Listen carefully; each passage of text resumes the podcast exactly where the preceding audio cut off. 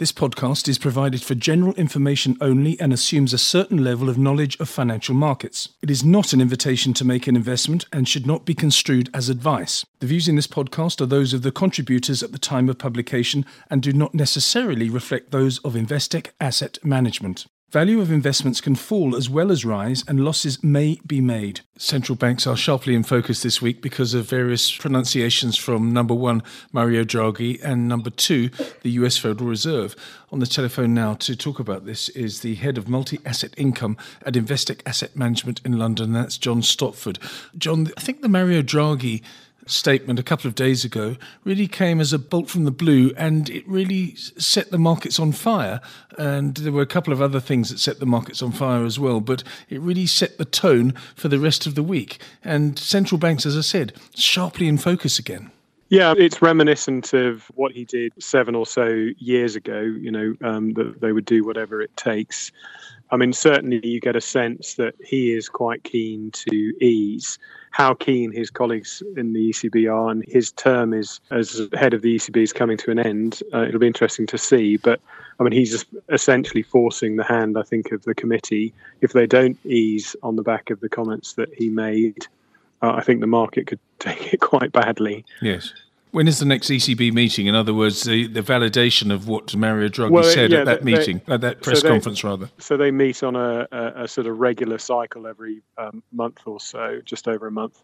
Uh, yeah, so they've got a, a variety of tools. I, I, think what he, he was trying to emphasise was that you know that they aren't powerless. That even though rates are negative and, and whatever, and they've already done a lot of QE, that there's more they can still do. But I, I think it has has set the bar for um, what the market is now expecting. And, and clearly, you know, generally central banks, I think, have been worried by uh, how markets took things in December last year, the ongoing sort of trade war, the poor data, and generally inflation uh, tending to be relatively weak. So there's there's lots of reasons, but certainly the, the extent to which they've upped the ante in the last few days is is pretty marked. Yes, it really is. I mean, it wasn't that long ago that we were talking about. You and I were talking about the fact that the quantitative easing program that has been has has been initiated or had been initiated by the European Central Bank for many years was was being curtailed or being pulled back, and now suddenly they've done, as the U.S. Federal Reserve has,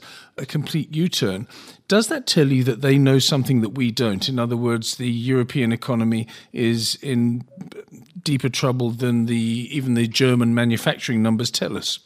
I think I mean the data has been pretty lousy, and I, I think it does, particularly if if the sort of trade environment remains tricky, you know, open up uh, potential for um, you know this to feed on itself. Confidence has taken a, a hit. Uh, people's uh, willingness to invest has taken a hit. So lots of weak data. I guess what's surprising is just how quickly central banks have turned around. I mean, people are used, I think, to them being sort of super tankers and, and changing their language relatively slowly. And, and this time around, uh, it's been notable, um, you know, how quickly we've gone from pricing and tightening in the US to to easing, yes. and also the extent to which you know the ECB have moved away from indicating that the next move in rates ultimately would be up um, to now talking about rate cuts, talking about potentially tiering of deposit rates, talking about additional QE, uh, and so on. So there's suddenly a, sense that of urgency from central banks, and clearly part of that is is fear that you know they don't want this. They want to get ahead of markets and get ahead of the sort of economic developments rather than be playing catch up. And I, I, it, there is a sense that they've, to some extent, been pushed by bond markets. But if, in particular, if you look at the U.S market and, and to some extent the European market, but um, just the extent to which market moved ahead of the Fed to begin to price in a reversal in policy and, and, and rate cuts. I, I think, you know, to some extent, they needed to validate that rather than to avoid um, markets reacting badly to um, them being too slow, too complacent. In the 1970s in the UK, there was a series called Ever Decreasing Circles. And I'd like to say that there is now an ever decreasing cycle in monetary policy because as soon as there's some sort of potential crisis, uh, the central banks come in and say, right, uh, let's cut rates and let's uh, in- reinitiate uh, QE. Do you get that sense as well? Yeah, I mean, in some ways, it's extraordinary. You know, we're at very low, decade low rec- record levels of unemployment in the US, for example. Inflation's a bit lower than target, but not massively. Growth has been very strong. Um, you know, I mean, relatively, uh, and yet, you know, rates are peaking well below where the Fed thought they were going to peak, and they're now probably it'd be very uh, surprising if they weren't now on their way down. And, and in the case of Europe, you know, we haven't seen any policy tightening. We've just seen an end to QE and, and rates on hold, and now we're moving back into an easing cycle. So it's slightly scary in that there's not a lot of ammunition, however much they might, might want to talk up what's available in previous downturns, um, you know, they've needed a lot more than they've currently got. Clearly, they're trying to avoid a downturn by being somewhat preemptive, but it's going to leave them with very little left in the locker. You know, next time we move into uh, into to more of a global recession. As we speak, John, the S&P futures contract is showing an all-time record high for the S&P 500. Should the futures stay here when the market opens in an hour, hour and a half or so's time, it's melting up. Do you think this is sustainable?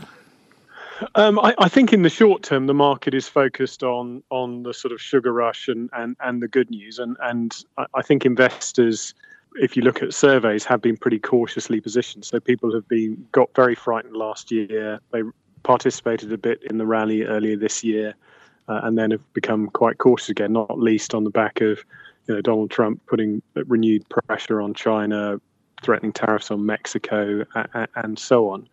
So I think you've got a positioning environment where markets can squeeze higher, and then you've got a number of sort of positive catalysts. So this policy about face by um, central banks, you know, potentially recreates the, the, the, sort of equity market put or um, underpins equity markets, underpins the expansion. And then Donald Trump saying he's going to meet President Xi and talk about trade gives some hope of some sort of deal there. I think all the market's really focused on is is that sort of shorter term. It you know some of the risks have been removed. All looks much better. Whether actually rate cuts are timely enough in a, an economy that's already slowing down, whether they've got enough ammunition, whether Trump and Xi will do anything substantive or whether it'll just be noise around a deteriorating relationship between China and the US. You know, I think those things are things that the market will worry about later. Mm. In the short term, potentially we can go a bit higher just on um, people not being particularly long equities, and suddenly, uh, you know, the environment looks a bit rosier for a while. As head of multi asset income at Investec Asset Management, what do you do because of the continuing flip flop nature of the monetary policy of the central banks? Do you do you have to also flip flop yourself when it comes to portfolio management? What are you doing? Not, How are you positioning yourself? Yeah, I mean, we we are the sort of big picture. We are have been incrementally cautious uh, over the last sort of 12, 18 months. We think we are late in this cycle. We think growth and earnings are under significant pressure.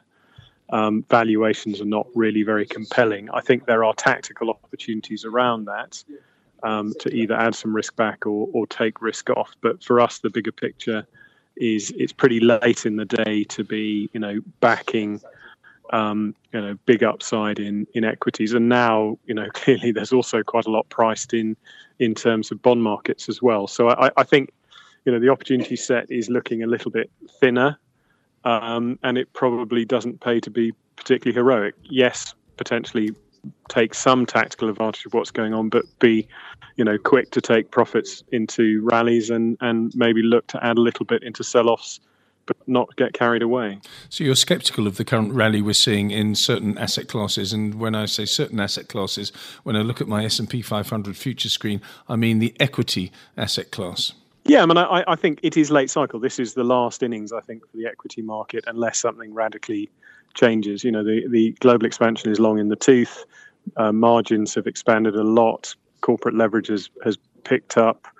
Uh, growth is under a lot of pressure. Um, you've got a global economy that's sort of trying to is deglobalizing, unpicking um, relationships between countries across borders, and so yes, we think it's a challenging environment, and to assume that it's all plain sailing from here is is is probably a bit optimistic. Uh, uh having said that, hmm. you know that doesn't stop um, you know equities doing reasonably well maybe over the next three, six, even twelve months, but I think we would just tend to tactically go in the opposite direction when you see a decent rally. you know look to pull in your horns a bit, and when you see a, a sell-off, maybe add a bit, but against the backdrop of being ultimately um, skeptical that this is is the beginning of a new bull market rather than the end of, of one that already looks quite long in the tooth.